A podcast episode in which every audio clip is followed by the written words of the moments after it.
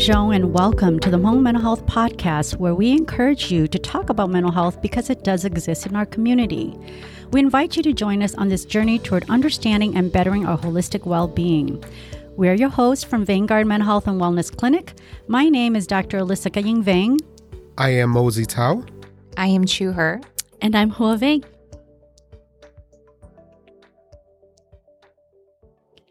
We want to take a moment to remind our listeners that this podcast does not replace professional help. So if you are struggling with your mental health, please find a provider who specializes in treating mental health symptoms so that you can receive the ongoing support you need. Welcome back to the Hmong Mental Health Podcast. Today, we're going to start off the self healing series with talking about some of the earlier parts of our life experiences. We're going to go way back to the beginning to when we were infants and talk about how those relationships inform how we think about ourselves, how it affects who we are, and in turn affects the relationships that we develop along our lifetime. We're going to talk about early attachment and why it's important to the relationships we build, especially the intimate relationships in our adult life. So, Chue, I'd like to ask you, as an LMFT, a licensed marriage family therapist who have worked with children and families, can you speak to why it's important for us to understand attachment theories if we're to work on healing oneself? Certainly. So, when we think about healing of the self, it's important to think about attachment because it's really the roadmap to how we know we're lovable and how we relate to our romantic partners in later life. So, according to psychologists like John Bowlby and Mary Ainsworth, who study attachment styles, the relationships we have with our primary caregivers um, when we're infants usually shapes how we view love and how responsive our caregivers are to us as infants um, with our emotional physical needs oftentimes then well certainly will determine the quality of our early attachment style. So how we connect how we make relationships with other people. Um, so you know essentially like the more we know about our attachment um, how we form relationships the more we can heal tackle these wounded parts of our early attachment years. Um, because unfortunately, you know, sometimes in our early years, um, we have those wounded parts of ourselves, ourselves, especially when our caregivers are not um, as responsive, that really impact the way we function or the way we show up, how we behave, right, in our relationships. Um, and and in turn, too, it really impacts how we might see our worthiness or how how lovable we are as individuals, too. So what you're saying is that from the minute we are born, even before we can speak or our views of the world are, and most importantly, how we see ourselves, it's already all forming? Yeah, you know, in a way, yeah, it's definitely forming, you know, right at, you know, infancy, young. Like sometimes people even wonder, like, if it starts happening too when you're the wound, right? Mm. Uh, because we know that even when you're in the wound, like you're still being impacted mm-hmm. as a mm-hmm. baby, baby. Right. You know, I'm wondering how many people might not know this since we often think that we must be fully aware and conscious to understand how things impact us. Yeah, right. Um, when we think about mental health services for infants, um, many people are sort of curious like how do you do therapy with a baby mm-hmm. right because we often think about mental health services as working directly with the impacted patient and when we do work with babies they're like they can't talk what do you do and we have to really explain to them we work with the dyad right? Because infants can't talk, but infants are completely reliant on their primary caregiver. And because we they can't talk, we often look at their regulation, right? Their basic regulatory system, whether it's toileting, whether it's eating, nursing, whether it's sleeping. And so when some of those are completely dysregulated, then we recognize there must be something psychologically going on with them, especially if they're not consolable right? And so, of course, mm-hmm. we go through the medical examination too to see if there's anything physically wrong with their physical body. But once we realize that the dysregulation is more tied to traumatic responses or psychological distress, then we have to work with that primary caregiver so that the primary caregiver can consistently respond to the needs of the child so that the child can have that co regulator to be able to see the world as predictable, see the world as responsive to their needs. Mm-hmm. And so this is very peculiar for a lot of people. And that's why I'm really excited that we're really bringing this to our listeners because mm-hmm. we often minimize the importance of the early years. We often think as long as, you know, we're um, feeding them and making sure they're okay, then they're okay, right? Um, there's so much more to it, right? Mm-hmm. yeah, and so you know what you what you're speaking to, Dr. Lissa. It's um, you know early early years work is so important, and when we think about attachment, um, it's important to also note that there are different styles of attachment that happens in the early years. Yeah, can you talk about what those attachment styles are and how may, how they might develop? Yeah, so there are four types of attachment secure, anxious, avoidant, and disorganized. And we know that when a caregiver is most responsive and consistent with meeting their child's needs, whether it's a basic or emotional need, the child often develops a secure attachment. Um, and when a secure attachment develops, the child has learned that they are loved, safe, and cared for. And eventually, this child who has this secure attachment grows into somebody who knows that they are worthy of love despite adversities and can also engage in repair. Right. So the ability to be like, sorry, the ability to say, hey, let's reconnect when something isn't going well, um, even when challenges arise in their relationships. So then, this secure attachment style is often thought of as the most optimal of the four. And how this might look would be that if an infant were to cry um, and communicate some type of distress, the caregiver would consistently respond to the infant's needs by figuring out whether the infant is hungry, tired, has a dirty diaper, or is feeling sick. And this soothing or responding um, um, is that what that caregiver then gives to the infant who has these different needs. And I think consistently responding to the infant's needs in a loving, supportive manner is really key here. Because over time this tells the infant that, you know, they're they're heard, seen, they're loved, which further gives the messaging to them that they're important and worthy, making them feel secured in who they are.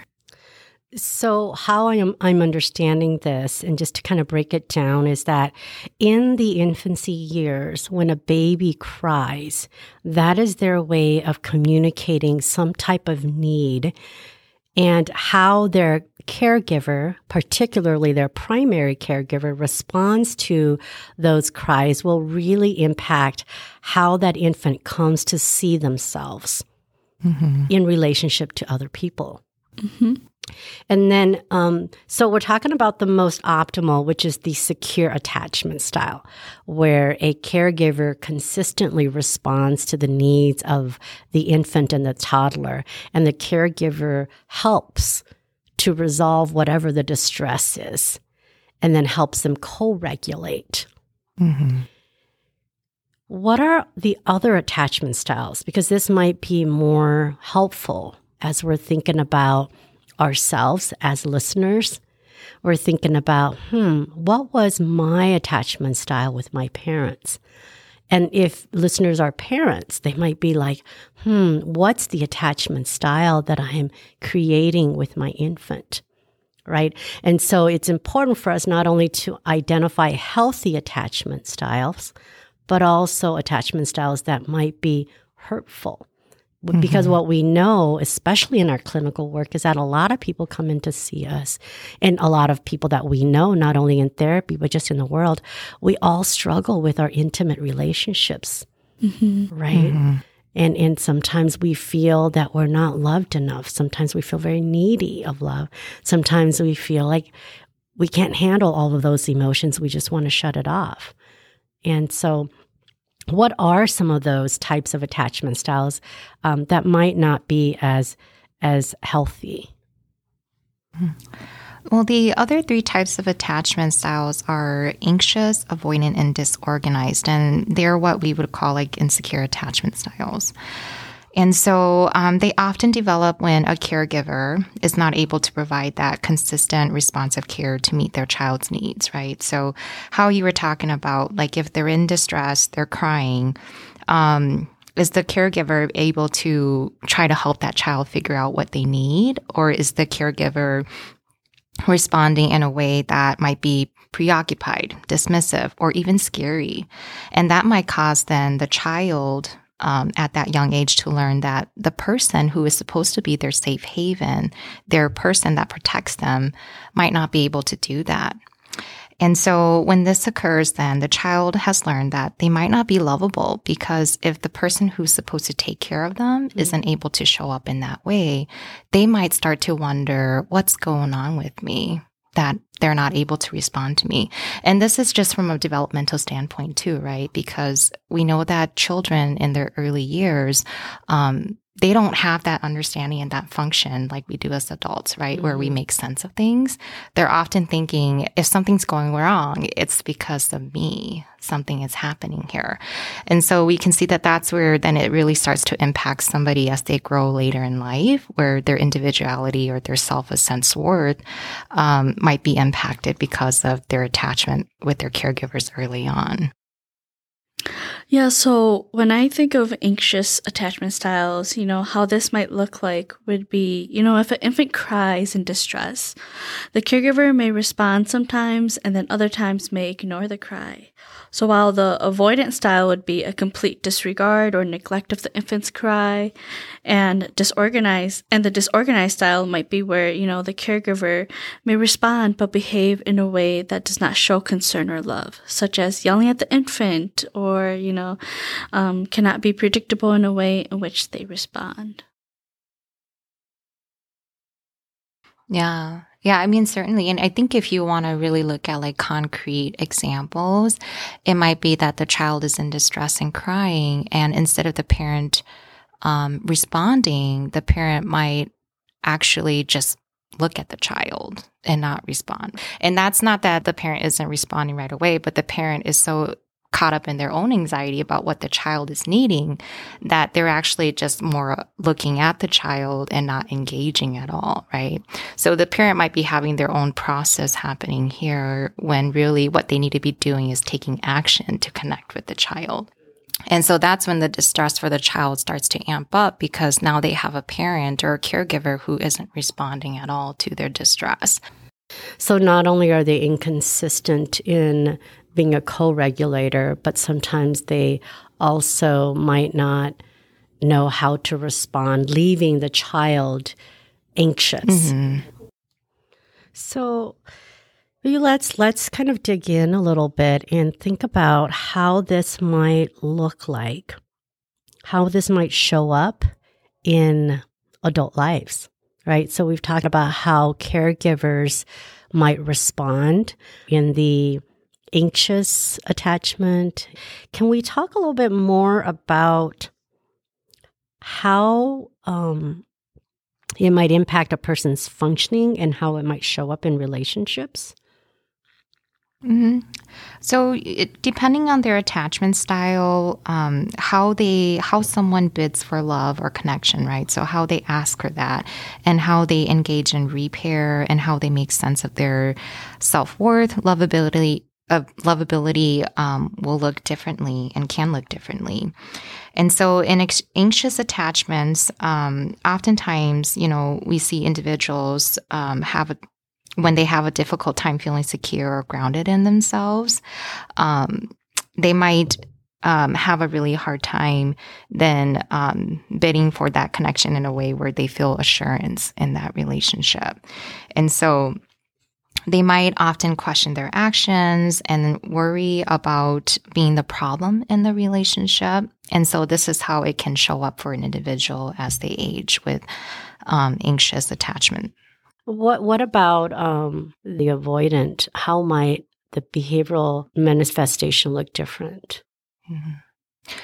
I think for those avoidant relationships that develop, um, you know, oftentimes we might see more that the parents um, are just not responding at all. No matter what's happening with the child, the parent is just kind of switched off. Mm-hmm. And it, it could be that maybe the parent's depressed.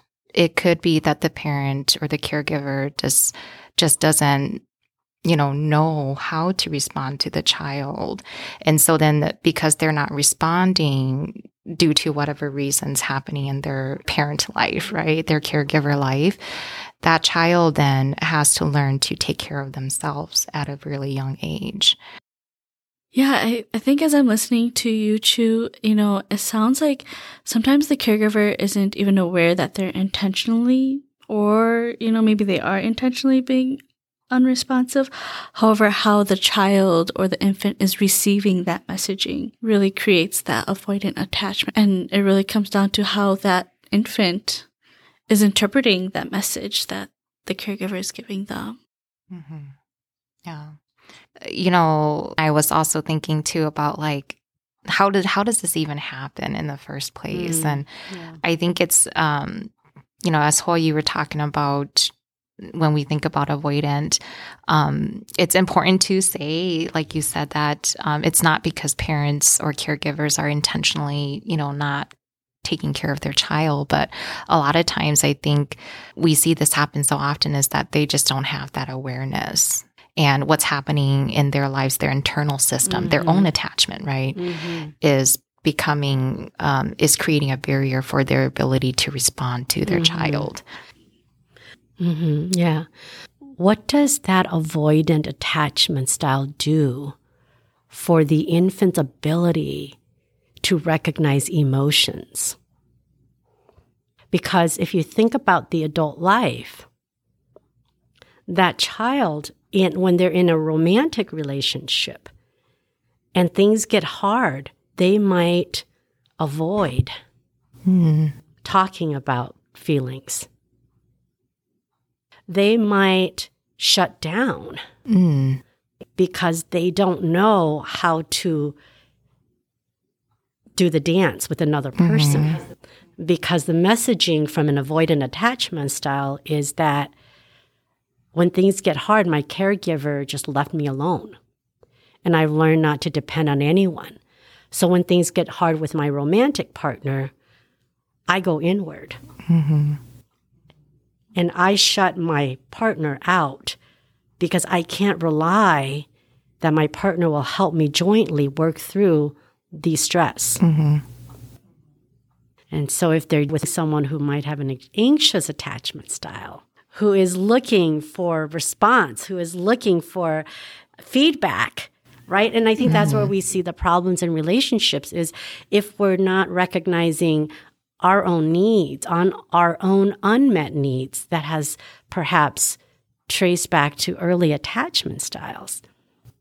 And mm-hmm. so the more my partner shuts down, the more I think I'm unlovable, the more anxious I become mm-hmm. because of my attachment style. So the more I'm going to do, the more emotions I'm going to show to pull that partner in because I'm anxious, right? Okay. How does disorganized attachment style manifest behavior in the infancy years? Hmm. Well, I think um, to understand like a little bit more about disorganized attachment, it's it's important to understand too that to for disorganized attachments to occur or form, it's usually because um, caregivers are oftentimes in a very volatile situation. So we're thinking these are oftentimes children who grow up in homes that have abuse. Um, these are homes that you know, there's just a lot of trauma that happens.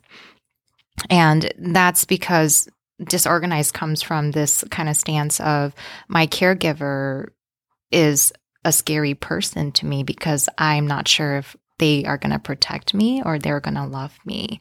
And it's usually because, again, tr- we're thinking trauma because they've seen some really scary things happening from their caregivers, whether it's, you know, physical fights, it's um, being very aggressive with one another, it's being aggressive with the child, maybe not just to each other as partners.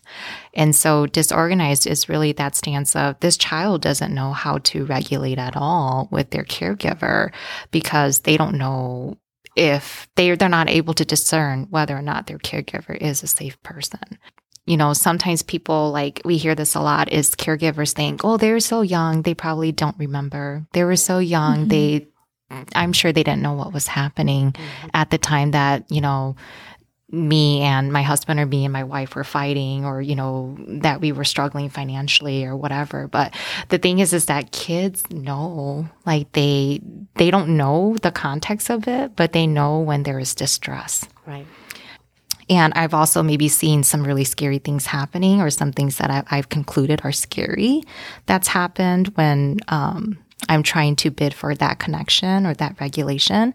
And instead of responding to me, you just seemed really scary. So, if a child developed a disorganized attachment style to their primary caregiver, and then they grow up to be an adult and they have an intimate relationship, are they also scary to their partner? They can be if they are modeling some of the behaviors that they saw as a child. And it's usually they appear scary when they're in distress, mm-hmm. right. right. Because this is what we're talking like when we think about attachment and when we think about that ability to co regulate, cope, right? right? When you're in distress, um, they can come off scary if they're in high distress and don't know what to do with it. So they might model some of the behaviors that they've seen their parents do when their parents are in distress. Um, and sometimes they're not they don't come off scary, but they might be scared to express. I see. And I just want to clarify for the listeners too, because at this point, listeners are probably wondering, like, why are we talking about attachment styles in infant and then romantic relationships? And if we if we haven't been clear about it, it's because when you were an infant, right? Sometimes we throw the worst tantrums because we want them to meet our most primal need, mm-hmm. which is very emotionally intense. And when we grow up, we might have a best friend, we might have a good friend, but mm-hmm. right? Mm-hmm. Because that's where we're most attached emotionally.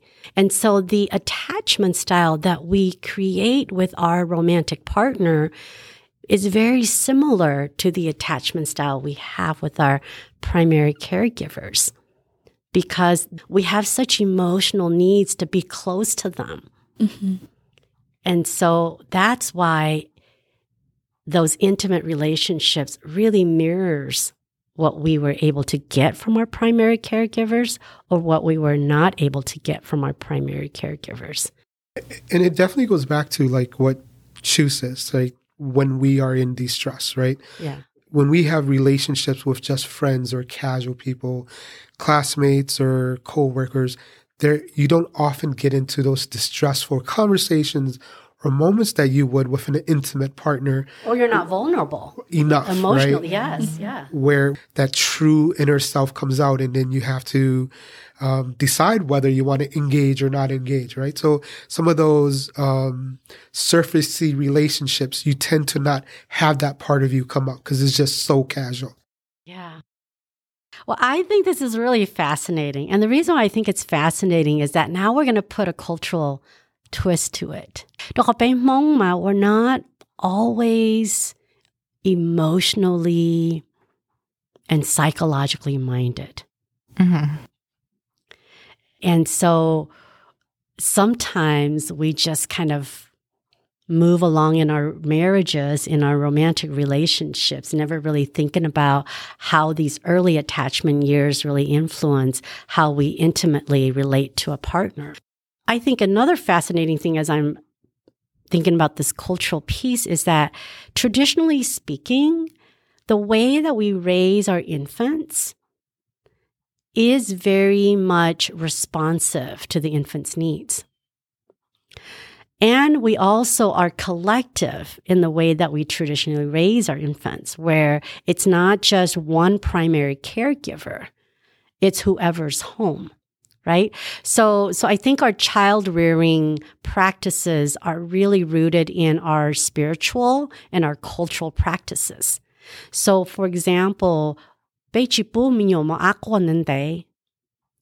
we really don't like allowing a child to cry for long periods because we believe that if they do, then and then they're very vulnerable to some of these spirits that reside among us. And so, okay, you know, what's wrong with you? And then we want to coddle them. Or because we come from a very impoverished background where um, infant mortality was really high right? Meeting basic needs like being fed was so important.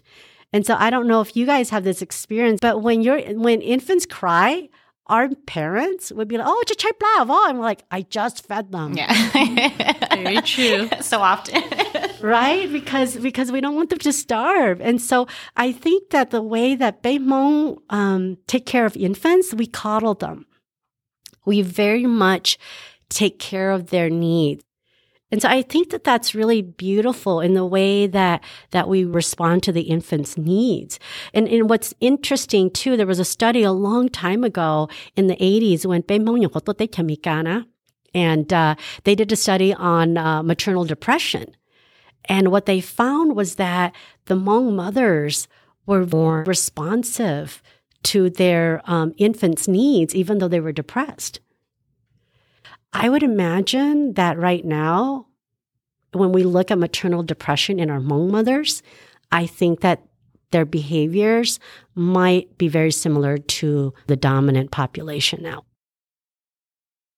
And I just, I think part of that too is back then, as you know, we talk about our culture is a very collective culture. And I think growing up, we've always, I think families always live together, right? Mm-hmm. So it's uh, like you, you spoke about if the mom is busy or the mom is depressed or parents are preoccupied, then, you know, there's grandma, grandpa helping out or there's aunts, uncles. Like there's always somebody around that's going to kind of help pick up the child. Whereas I think nowadays, um, we're moving away from that more where children kids are more like i want to have my own house i mm-hmm. i don't want mm-hmm. to live with my parents or parents are okay with kids not living with them right and so we're our culture is changing in that way where we're we're stepping away from that collectivism a bit and so maybe a, a struggling mom who's mm. struggling with depression, she doesn't have that kind of community around her anymore where, you know, even though I'm feeling really depressed, I don't have my mother in law telling me, like, go feed the baby or go hold the baby, you mm. know, something like that, right? Mm-hmm. And that's actually even though you know sometimes it's can be a nuisance because you're going through your own things it's actually really encouraging because it it it forces that connection between that mom and that child or that caregiver and that child to still happen despite that person feeling depressed, mm-hmm. right? Yeah, that's a really good observation, Chue. And I'm wondering what other factors or shifts in our culture might change this dynamic of child rearing? And is this affecting attachment in Hmong families differently too? Uh, for me, I think of when we talk about the changes, it's the number of kids in the family. Mm. When we come from that farmer generation where we needed as many people to be able to survive, farm hands, right? And you go from having 10 kids in 11 years to having four kids in 10 years. I wonder how much of that attachment style changed, right? When we have a kid or a sibling every other year, right? To where that child doesn't probably get the full attention of the family versus to having just four kids now where they're spread out a year or two where they get more of the caregiver's attention and probably a little bit more consistency. I assume that over generations can affect the attachment style. And interestingly, I'm going to put in my old person's twist here. The in, in in that farmer generation, in that farmer generation where there's like ten kids, the attachment style might not be with the parents, Right. but it's with the older sibling. Right. Is mm-hmm. that differences in value to that? Is that ninth child saying, ah, "Oh, tôi share lo con này của chị tí chị kê của li, nhà tôi lo tao nè, thế chị lo sống đi của tao của tôi nè, lo lo sống đi." So like, like are like mm-hmm. subconsciously are they placing value on that and saying, "Well, therefore, I am not as securely attached," or is it like I love my big sister? Mm-hmm. And I feel worthy because my big sister always met my needs. I think in the Hmong community, when you have that youngest who is has such an age difference with their oldest, I think sometimes you do see that that youngest who is 20 years younger than their oldest, sibling, they probably are a little bit more attached to that sister or brother than to mom and dad just because that's who they know. You you grow up with an older sister or brother who tends to take care of you, right? And and of course you know mom and dad, but you also know your sister's love that replaces mom's busyness or dad's busyness and and I think there's a lot that goes to say for that, right? And it's I think in our Hmong tradition and communities and cultures, it was a lot of time that burden placed on the oldest to take care of the youngest and the younger ones and and they did really replace what we in the western culture think of a caretaker being just the traditional mom and dad Mm-hmm. Mhm. Yeah, I mean when when I do work with kids now, it's so different because we, you know, ideally we want to be working with the parents. But it's it's such a different and we use the term caregiver instead of parents now because Mhm. a caregiver can be anybody, right? From a sibling to a foster parent to maybe an aunt and uncle, whatever it is, right? But we're really thinking about where is that primal, that dominant relationship happening? Who is that caregiver or that person that is engaging in that co regulation with that child? It's so important that when we think about, you know, siblings raising siblings, right? Like, how secure is that sibling? you know, because it's just, I, you know, That's what I was thinking. yeah, right. Like I think when we think about our our parents or like older farm families, right? Sometimes they're so busy. It's like the ten year old taking care of like a five year old. It's like, huh. It doesn't quite work in that way where it's building that co regulation anymore because that 10 year old is still needing that co regulation too. hmm So I'm curious. Um, we've been spending time talking about these attachment styles, and if I'm a listener and I'm an adult and I'm like, oh man, okay, now I realize why I'm struggling with, you know, my relationship with my spouse. Is that person forever disadvantaged? Are they doomed now because they can't go back and uh, change what happened to them in infancy? Or are there things that they can do um, to try to work on some of these attachment styles, to try and work on relating to their intimate partners, to their infants, if they're a parent or a caregiver, differently? I think this would be a good place to plug therapy. Um, of course, we believe there's change, right? There's that opportunity and ability to change. But I think the very first place any of this starts is the awareness part, right? Um, having the awareness, the um, self awareness to understand that is this me? In moments of distress and intimate relationships, do I have tendencies that are not the greatest, right? And having that awareness, and it begins with that, and then wanting and understanding the change part. Um, I think everybody is capable of change. I think everybody who wants to have a better relationship can change and have better habits and tendencies when they're in this distress moment, whether it is the disorganized type or avoidant type or the anxious type, right?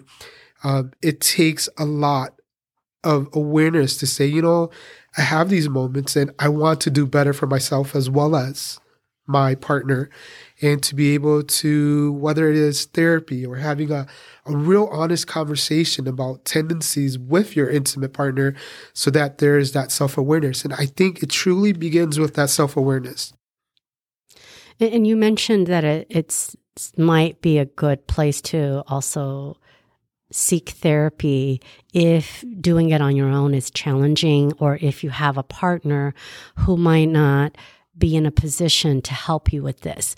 And and so in therapy your therapist not only will help you to explore some of the tendencies that you find are not only harmful to your current relationship, but might have been a pattern throughout your relationships.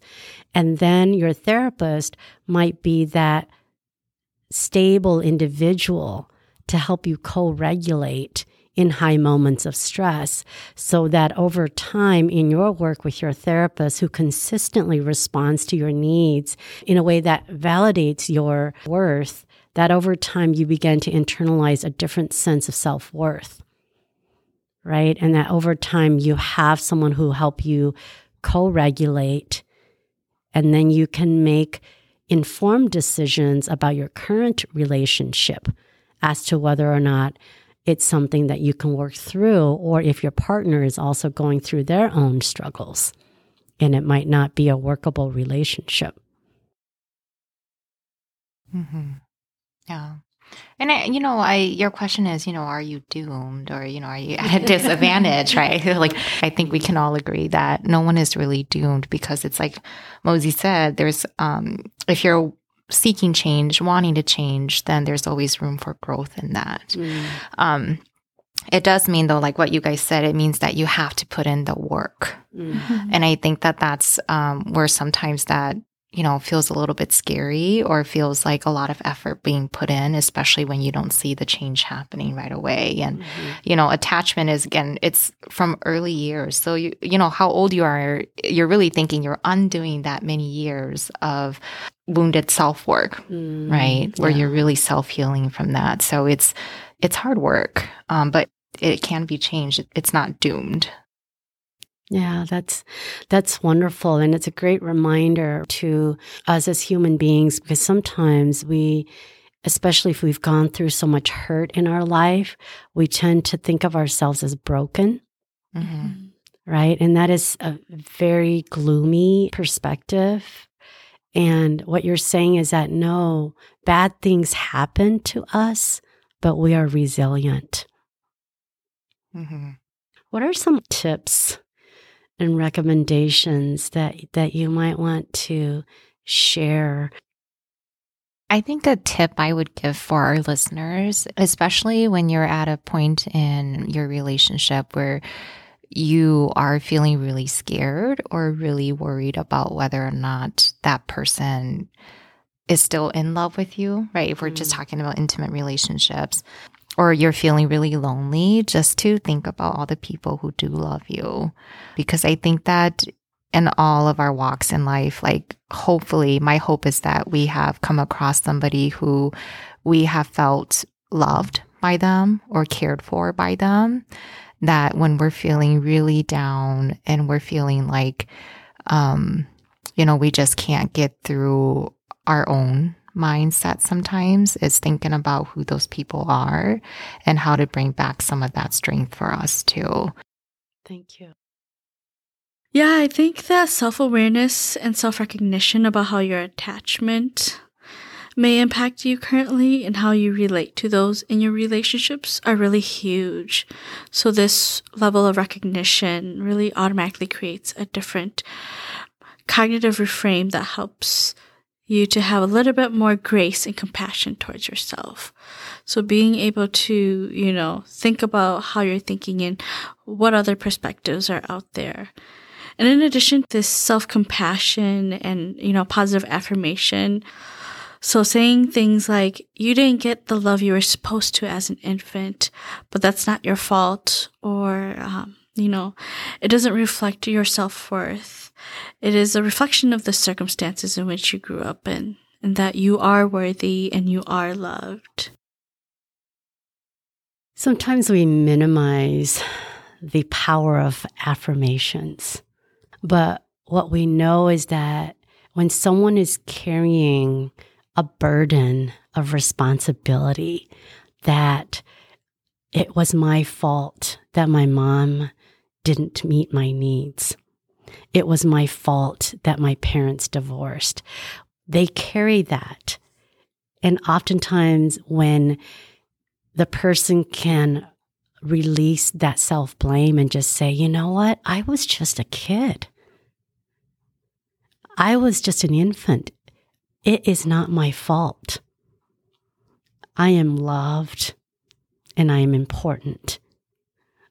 That can be very powerful and can go a very long ways. And I think part of the healing journey is to continue to pour positive words of affirmation into ourselves. And this work is not easy because what we know is that when you first start to embark on this journey of positive affirmation, it feels very um, cerebral. Mm-hmm. The more you do it, and then the more you find examples, somehow along the way, it will start to feel true. And so don't abandon it at the first try and because that's not what you have internalized for years and so you're undoing something that has been fixed in your belief system for so long even if it's not true mm-hmm. and so stick with it because this type of work takes time and patience and a lot of work a lot of work and it's painful at times, especially if being vulnerable doesn't feel okay to you. And especially if you've had so much bad things that's happened in your lifetime that you have come to believe that it is your bad luck, or that you're cursed. Right? But we're here to really say, no, we do this work and we've been doing this work collectively for more than 40 years because we believe in the power of this work. And we believe that the self healing is possible. And so we also recognize that we're only touching on one thing that's happened to an individual's life that has been harmful, which is early attachment. We still yet have to cover trauma and um, all of these other topics like major depression and anxiety that might be biologically predisposed that also impacts the way that we think about ourselves, right? So we don't want to simplify this, but we also know that we have to start somewhere. I also want to highlight that what's most important is that in respect to the work around attachment is that all it really takes is one secure attachment figure to help us to recognize our worth and to help us to begin that process of understanding and developing a more secure sense of self. And so I want to remind you all that as humans, we are more resilient than broken. And that as long as we hold on to that hope, and as long as we bring along someone to help us through that process, we're going to get to that place where we're going to be a little bit better than we were yesterday. So, this is it for this episode. Thank you so much for listening, and we hope to see you at our next episode. Thank you.